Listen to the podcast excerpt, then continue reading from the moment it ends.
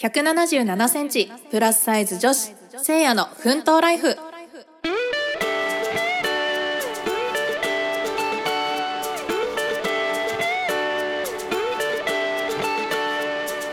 皆さんこんにちはせいやです。さあ始まりましたせいやの奮闘ライフ。身長177センチプラスサイズ女子のせいやが主に高身長の悩みや発見をぼやく番組となっております。えー、皆さん今週も、え、お疲れ様でした。もうね日曜日になりましたね。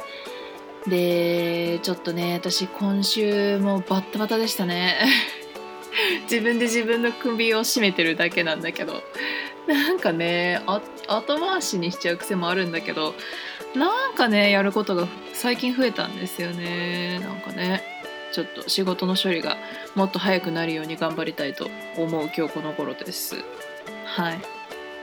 で、さて、えっ、ー、と、ちょっとこの前、えっ、ー、とね、なんだっけ、ミュージカルのさ、あのウエストサイドストーリーの話したと思うんですけど、えっと、あれでちょっとミュージカルの映画を、えっと、最近見直したものがあって、えっと、レントっていう映画なんですけど、まあ、レントもアメリカの映画なんですよ。うん。で、レントっていうのは、まあ、あの日本語に訳すと家賃って意味なんですけど、まあ、その名の通りストーリーもニューヨークに住む若者たちが、まあ、家賃を 払えなくてうぬかぬみたいなことを言ってるんで、まあ、タイトルレントになってるんですけど、え、ー、とまあネタバレにならないようにまた今日もちょっとシェアしたいなと思いますけどあの、まあ内容的には、えっ、とニューヨーク時代はあれは1900何年なんだ？90年代とかなのかな？多分舞台的には。うん、制作されて出されたのは2005年とかなんですけど、えーと、そのニューヨークに住んでる若者、まあ、56人いてで、えーと、彼らがまあそのおのおの持ってるこう自分なんか周りとは違う自分の状況にまあ葛藤しながらこう奮闘して生きていくっていうような感じの物語になってるんですけど、えっ、ー、と、まあ、ざっと言うと LGBT のお話、ちょっと LGBTQ とかその、あの、いろいろあるので、まあ、ちょっとそこは置いておいて、まあ、とにかくちょっと多様な、えー、はい、バックグラウンドを持つ若者たちが集って、で、彼らの1年の物語を描いてるんですけど、いや、でも、面白かったですね。前、これで2回目なんだよね確か見たのが。で1回目の時はちょっとあんまり内容覚えてなかったんですよ。っていうのもなんかなんだっけなえっ、ー、とそれこそね大学のサークルの人たちあ私入ってないんですけどミュージカルサークルがあってそこがねやってた気がするんだよなやってなかったかなまあなんかきっかけで「レント」っていう作品を知ってでえっ、ー、と映画があるんだと思って、まあ、見てみたわけですよ。でなんだけどその時ちょっとやっぱり私自身まだそんなにアメリカに対する知識もなくでいわゆる LGBT みたいなところも、まあ、全然知識がなかったまあ今もそんな詳しいわけじゃないですけど、まあ、今ほど詳しくはなかったのでまあなんか結構、まあ、ヘビーな内容だなっていう感想であんまりこう中身を覚えてなかったし、えー、何が面白いかみたいなこともちゃんと考えられなかったんですよ。うん、でなんですけどまあ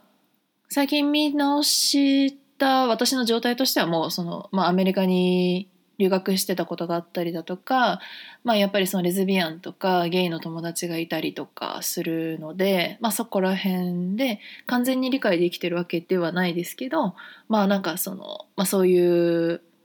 いわゆる、えー、マジョリティじゃない、えー、背景を持った人たちの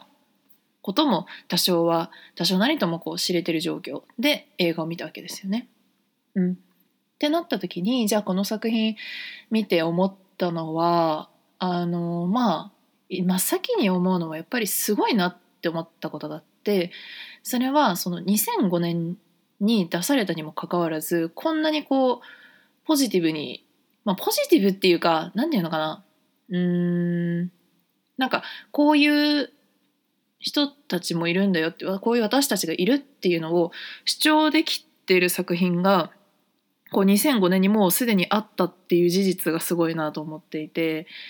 まあそもそも日本ってまだあんまりこうね今は多分もがいてる段階ですけどあんまりまだあのなんていうの？その LGBT に対する知識だったりとか理解みたいなのが全然追いついてないまあ私も含め追いついていないっていうところでまあ最近やっとこうねいろんなタイプの人たちがこう受け入れられ始めてるような段階だと思ってるんですけどまあでもこれ今2022年っていうところの段階でやっとこういろんな人たちがこう出てきてるっていう状況の中で2005年にはアメリカですでにこの作品がもう出ていてでこれもともとブロードウェイミュージカルの作品なんでもうすでに、えーとまあ、映画でいうアカデミー賞みたいな感じでミュージカルトニー賞っていうのがあるんですけどもうその賞ももう総なめしてる作品なんですよね元が。なのでやっぱりなんかここで、うん、アメリカの先行く先行く感というかうんまあ早いも遅いもないですけどやっぱりこう理解しようとする動きみたいなのが、えー、もう2005年に出てたんだなっていうのを思うとやっぱりすごいなっていうふうに、えー、思いましたね。うん、ちなみになんかあのー、有名な曲としては「Seasons of Love」っていう曲があるんですけどあの映画の冒頭で始まるんですよ。うん、なんかあの「ララランド」とか「グレイテスト・ショーマン」みたいにもう映画の冒頭でぐっとつかまれる曲がもう入ってるんですよ。もうなんか CM とか予告とかに流れるようなメインの曲が流れてるわけですよ。うん。なんか本当にぐっと引き込まれるんですよ。でそこに舞台の上でまああの出てる人たち、えー、と出演者が、えー、歌うんですけどあの最初は何のこっちゃ分からんのですよ。で急になんか舞台で上でなんか6人くらい並んで急に歌い出すから素敵な曲なんだけどはてみたいな感じになるんですよ。あ、のミュージカルってそう舞台を見てないから内容はなんとなくこういう感じだろうって分かってて見たけど、まあ、いきなり初っ端でねその舞台出てくると思わないしそもそも舞台やってる役者の物語なのかなと思ったらそうでもないしみたいな、えー、まあ多少の困惑はありましたけど。まあでも見終わって「シーズンズ・オブ・ラブ」の曲をねこう振り返って、まあ、映像付きで見てみたりするとああなんかこういうことを言おうとしたのかなみたいな感じでちょっと楽しめるような曲だなと、えー、思いましたね。うん、いやレントあのー、面白かったです。うん、やっぱりいいっすね。ミュージカル映画好きですよ。本当に好きマンマミーアも好きだし、えー、最近なんかグリースとかも見直してね、えー、最後ね主人公の女の子がまあイケイケ塗っちゃってねっていうとか。まあなんか若干のネタバレすいませんね今ね。まあちょっと有名な、えー、あの名作なのでねもうみんな知ってる人も多いので言っちゃいましたけど。まあそんな感じでミュージカルいいですね。今度はキャッツとか、えー、アラジンもそうだし。えー、なんだヘアスプレーとか最近ですとかね。ピッチパーフェクトとか、えー、ネットフリックス製とザ・プロムとかもう絶えないくらいやっぱりミュージカル出てるんでうんいろいろたしなんでおりますなんか日本もさもなんか面白い映画映画じゃねえやミュージカル出たら、えー、楽しみだなと思いますね一回ミュージカルあったんだけどちょっとねそれ見そびれたんですよね中高生ぐらいの時に確か出たんですけどちょっと見そびれちゃったです。ちょっと調べてみますね。ミュージカルね。日本だと、カエルの女王みたいな感じで、天海祐希さん主演でなんかね、連続ドラマやってた気がするんだよね、昔。木曜日の10時ぐらいから。多分やってたんですよ。なんかそれもね、私見てた気がするんだよな。うん。なんかあんまりドラマでミュージカルみたいなのって、ね、あんまり日本って馴染みがないし、もうそれこそアメリカのその、ほら、グリーとかっていうイメージが強いからねなんか日本も面白いミュージカルのドラマ連ドラとかできたらいいなって思ってますね。なんか、うん、全然高校生の日常とかもうグリーの丸パクリとかでもいいんで見てみたいなって思うんだけどな、うん、出たらぜひ楽しみに見たいですね。はい。というわけでレントおすすめなので、えー、興味があったらぜひ調べてみてください。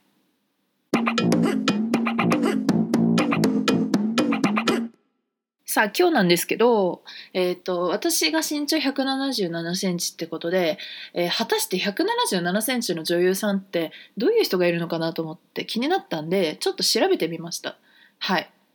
で、えーと、結論から言うと1 7 7センチの日本の女優さんがちょっと見つからなかったんですよ。あの私調べだと。まあ、あくまでネットで調べただけですけどなんかその自分1 7 0センチとかはたまた180とかは、まあ、あるんですけど、まあ、ピンポイントで177さすがにいなかったんですよ。まあ、これもこれでねびっくりだけどなんかね私がね女優になってたらねなんかもう激レア1 7 7センチ女優なんかになっちゃいますけどまあそんなことさておき。というわけで、えっと、今回は海外セレブで、えー、ドンピシャで1 7 7センチって誰なんだろうと思って調べてみたんですよ。でまあ1センチの誤差とかがあって、えーと、そのサイトによっては178センチって記載されてる人の可能性もあります。けど、えーと、3人の女優さんをが浮かび上がったんですけど、えーと、1人目がシャーリーズ・セロンさん。さん なんかハリウッド女優の方にさんつけるなんか違和感ですけどまあ一応ねあのか えっと、大女優さんなので敬称つけますけどシャーリーズ・セロンさんは、えー、177センチ女優さんということで、えー、代表作だと「マイティ・ジョー」のジル・ヤング役「えー、スイートノベン・ノーベンバー」えー、サラ・ディーバー役。でイーオン・フラックスのイーオン・フラックス役。なんかに出られてるそうです。ちょっと私まだ見れてないんで、えー、マイティ・ジョーはなんか名前聞いたことあるなって感じなのでちょっと見なきゃなと思ってるんですけどえー、南アフリカの出身だそうですね。うん、いや、本当に綺麗な人ですよ。もう、177センチはこの美貌って。まあ、そりゃね。いや、なりたいですよ。綺麗な177センチ以上体重になりたいですよ。なれるものなら、なりたいですよ。もうね。はい。というわけで、2人目が、えー、パトリシア・ベラスケスさんです。出身ベネズエラ。で、まあ、身長は177センチで、えー、ファッションモデルと女優を、ね、されていて、えー、映画だとハムナプトラと、えー、ハムナプトラ2に、えー、出られてる方だそうです。ハムナプトラ聞いたことあるね。なんかハムナプトラって言われたらさ、あれ思い出しちゃった。あの、ケイティ・ペリーのさ、あの、なんだっけ、えー、っと、待って、全然タイトルの名出てこない。なんかさ、あるじゃん。なんかあの、いかにもこう、エジプシャンみたいな感じのさ、なんだっけ？あ、最悪全然名前出てこない。あの、出てくるんですよ。その YouTube で多分ケイティ・ペリーとかってググると曲がいっぱい出てきて、その中になんか青っぽい衣装をして、すごいなんかクレオパトラみたいな格好してるやつあるんですよ。まあなんかそれを今思い出しましたって言おうとしたんですけど、曲名が出てこないから、おいおいって感じ。ちょっと、まあ、あの、調べたら出てきます。あ、これねって多分なります。調べてみて。はい。で、えー、っと、3人目がナオミ・キャンベルさん。で、えこの方は、えー、っと、イングランド出身あ、イギリスってことなのかな？うん。で、まあ、177センチ。で、ファッションモデル、女優、歌手、作家ということで。うん。すごいね。いろいろマルチな、マルチな才能ってこういうこと言うのかな？いや、マルチな才能欲しいな、本当に。なんか、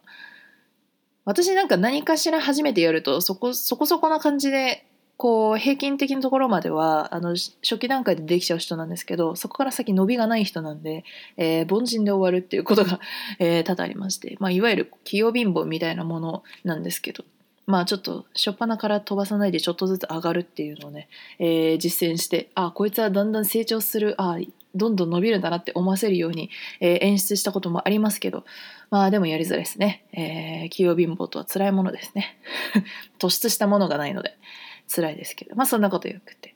で、ナオミ・キャンベルさんって、まあ、名前は聞いたことあるんですけど、えっと、どうも調べた限りでは、えー、日本の久保田利伸さんと、えー、コラボレーションの楽曲で、あの、ララ、ラララ、ラララ、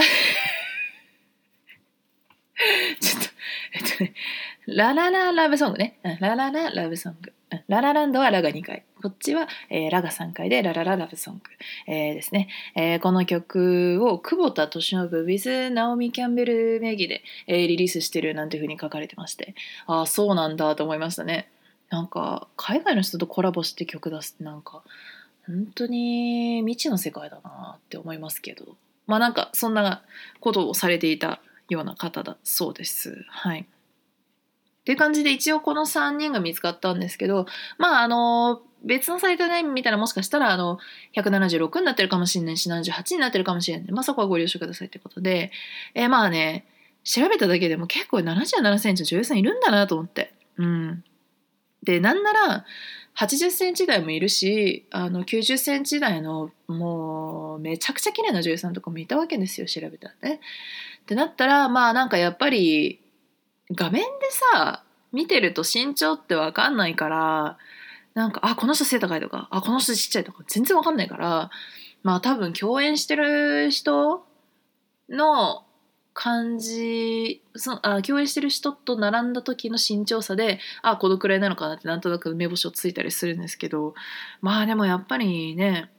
アメリカのというか、まあ、海外映画の欧米系の方でねあの映画出てる人ってやっぱ俳優さん男性だと80センチとか90センチは割とよくある身長だから、まあ、どうしても70あっても75センチあっても低くなるからあんまりね画面だと分かんないんだよね。うん、いやだからさ私もそのさ例えばまあなんかあんまり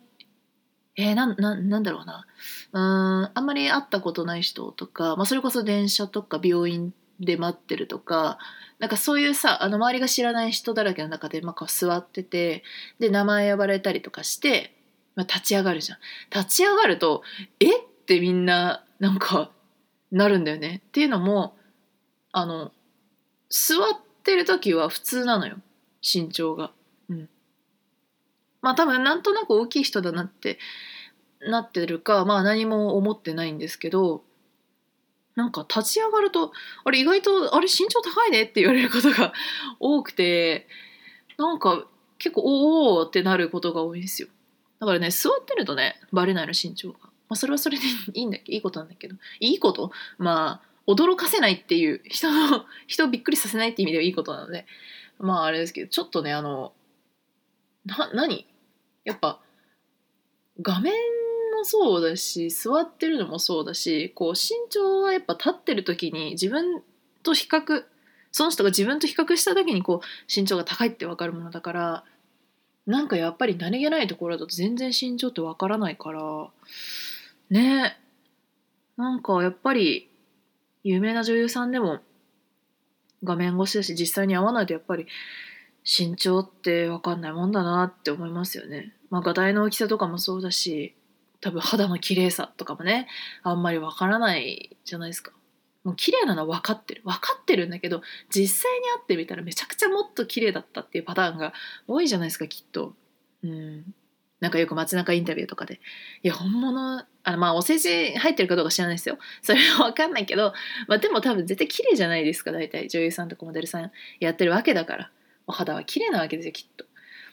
てなったらやっぱり本物ってどんくらい綺麗なんだろうみたいな。もうなんか遠くから見てもオーラ出てるんだろうなみたいな感じなんだろうなきっと。うんまあ、なんか私もねなんかすごいゴージャスな、えー、オーラをまとえるような大物になりたいと思いますどまあいつのことになることやら。はい。まあそんな感じであの身長ね1 7 7センチ13を、えー、共有しましたと。でちなみに俳優だと誰いるんだろうと思ったんですけどなんかまあ、そんなにピンポイントで177ってあんまいなくて、えー、と出てきたのはロバート・デ・ニーロさんとシルベスター・スタローンらしいです。さんらしいです。うん、なんか結局そのさあの1度くらいまで合わせるとまあいないわけですよ。そんなにね、うん、みんな普通に76とか8とかもいるんでかぶんないですけど。えっとね1個ねちょっと嬉しかったことがあってあのまあ1センチ違いで、えー、ページ、サイトによっては、177センチと書かれている方がですね、えー、テイラー・スウィフトさんでございますね。えー、私はですね、よく聞いておりましてですね、まあ洋楽いろいろ聞くんですよ。うん、シーアとか、えー、マルーン5とか、えー、リアーナとか、えー、まあ、いろいろ聞いてるわけですよ。タキタキルンバとかね、聞いてるわけですよ。一人でタキタキタキタキって聞いてるわけですよ、こっちとら。好きでね。うん。聞いてんだけど、やっぱりテイラー・スウィフト、かっこ継承略の、もういっか、もういいね。うん、ちょっと普通に、もう一一一般人としてちょっと語らせていただきます。あのはい。でテイラー・スウィフトの曲っていうのはなんだろうなんか結構彼女自身の恋愛が背景にあるみたいなんですけど私はぶっちゃけ歌詞はねどうでもよくてですね 失礼だよね。ほんと失礼だよねこれね。あの響くものもありますよ。もちろん響くものもあるしあのテラスハウスっていうドラマドラマじゃねえや。ドキュメンタリー番組でいいのかなあればみたいな。あのあったんですけどね。そのテラスハウスの主題歌でもう初期のテラスハウス見てたんですけど高校生ながらに。夜中深夜のね金曜日の11時とか11時半とかに、えー、テレビの前にスタンバって見てたわけですけど。あその時に、えー、テイラー・スウィフトのさあのー、あれなんだっけ「We Will Never Get」なんだっけ。なんだっけ。もう忘れたわ。なんちゃらあげみたいな。忘れちゃったあそうそうそうそうあの、ネバーエバーエバーとか言ってるやつね。あのー、あれをさ、全然知らなくてテイラー・スウィフトとか、洋楽聴かなかったんで、その時。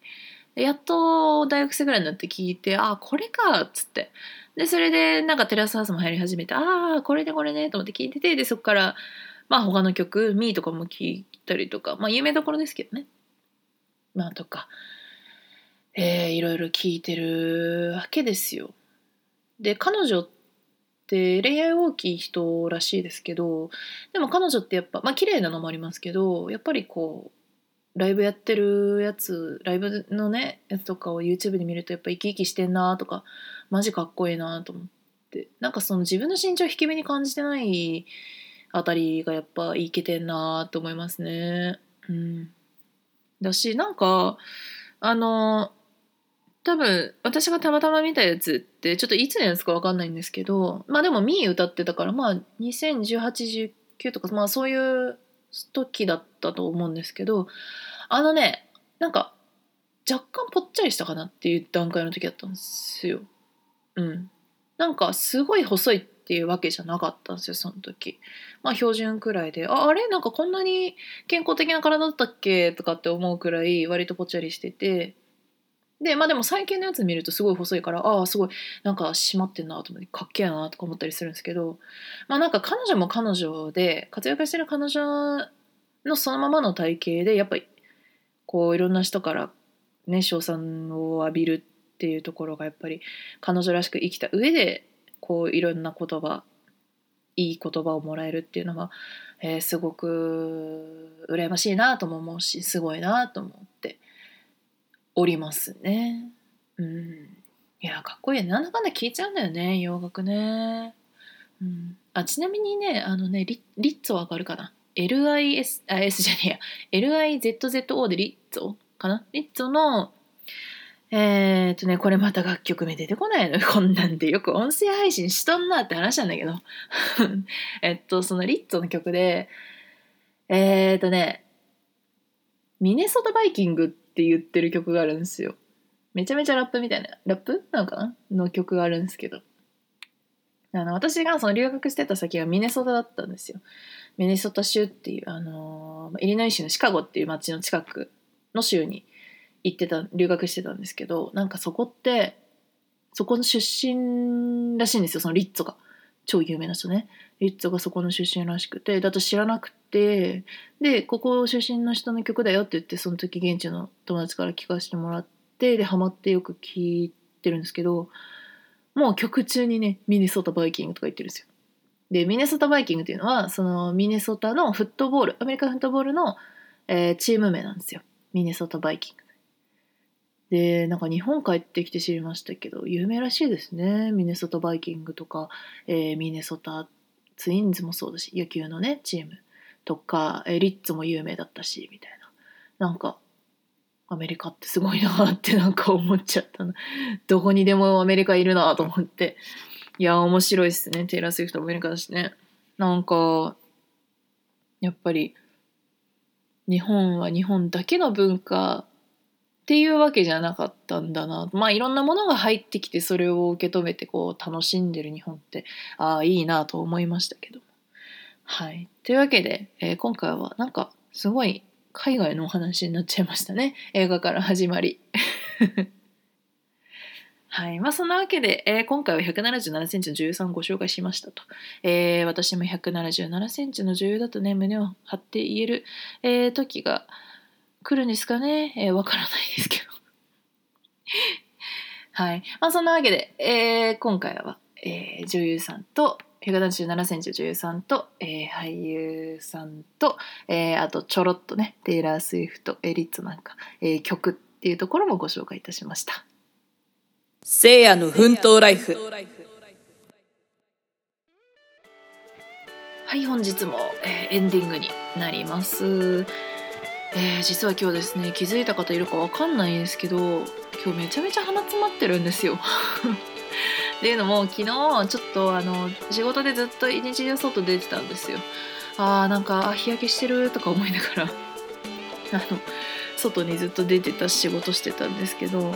まあ花粉がすごくてびっくり。も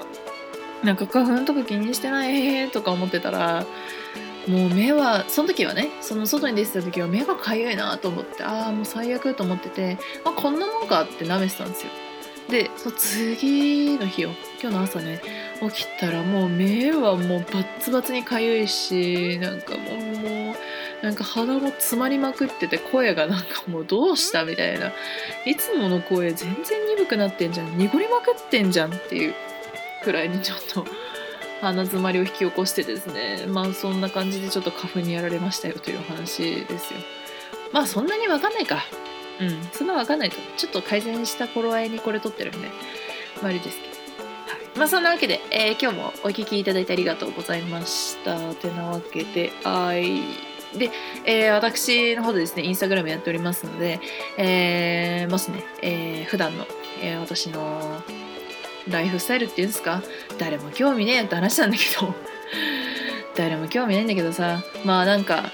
うん、この番組の情報発信をしたりしてるんで、まあ見ていただけたらなと思います。はい。アカウント名が、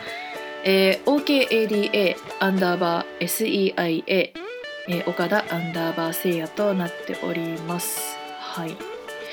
でですね、えー、っと、先週言ってた、あの、留学に関する音声を出すってやつなんですけど、すいません、まだ編集終わってません。いや、違うのよ。本当にバッタバタだったのよ。バッタバタ、バッタバタのバッタだったから、あのー、ちょっとバタバタのバトカさんからちょっとね、時間ができなくてですね、えー、頑張って今週今週というか、まあ、3月7日からの週には、えー、出せるようにしたいなと思ってるんですけど何卒よろしくですもうちょっと花粉にやられたらまあそれだけだね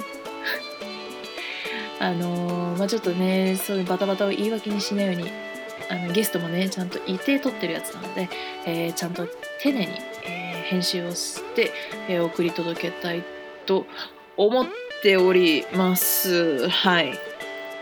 はい。というわけで、今回はここで終わりにしたいと思います。また来週の、えー、日曜日に、えー、1週間皆様頑張った後に、えー、またお会いできればなと思っております。また映画の話しちゃうかもね。あ、なんか映画の感想見たよとかあったら、あの、ご連絡くださいませ。あのなんだっけ。